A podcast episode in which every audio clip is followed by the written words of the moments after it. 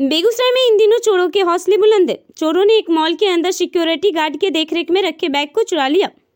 पूरा घटना नगर थाना क्षेत्र के सिटी कार्ट मॉल की है। बताया जा रहा है कि मॉल के बाहर से जहाँ बैग जमा होता है, वहाँ से चोर ने इस घटना को अंजाम दिया और गार्ड को भनक नहीं लगी।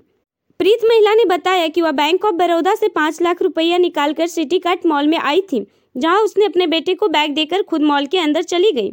महिला का आरोप है कि गार्ड के द्वारा महिला के पुत्र को जबरन 16 नंबर कूपन देकर बैग रखवा दिया और महिला के पुत्र के मॉल के अंदर भेज दिया। महिला का आरोप है कि गार्ड के द्वारा महिला के पुत्र को जबरन 16 नंबर कूपन देकर बैग रखवा दिया और महिला के पुत्र को मॉल के अंदर भेज दिया। जब महिला और उसके पुत्र मॉल से बाहर निकलकर गार्ड के पास कूपन देकर बैग मांगा तो गार्ड ने कहा कि बैग चोरी हो गया है।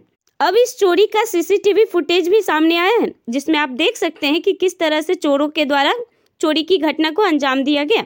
वही इस पूरी घटना की जानकारी मिलते ही मौके पर नगर थाना की पुलिस पहुंचकर घटना की जानकारी लेकर छानबीन में जुट गई है।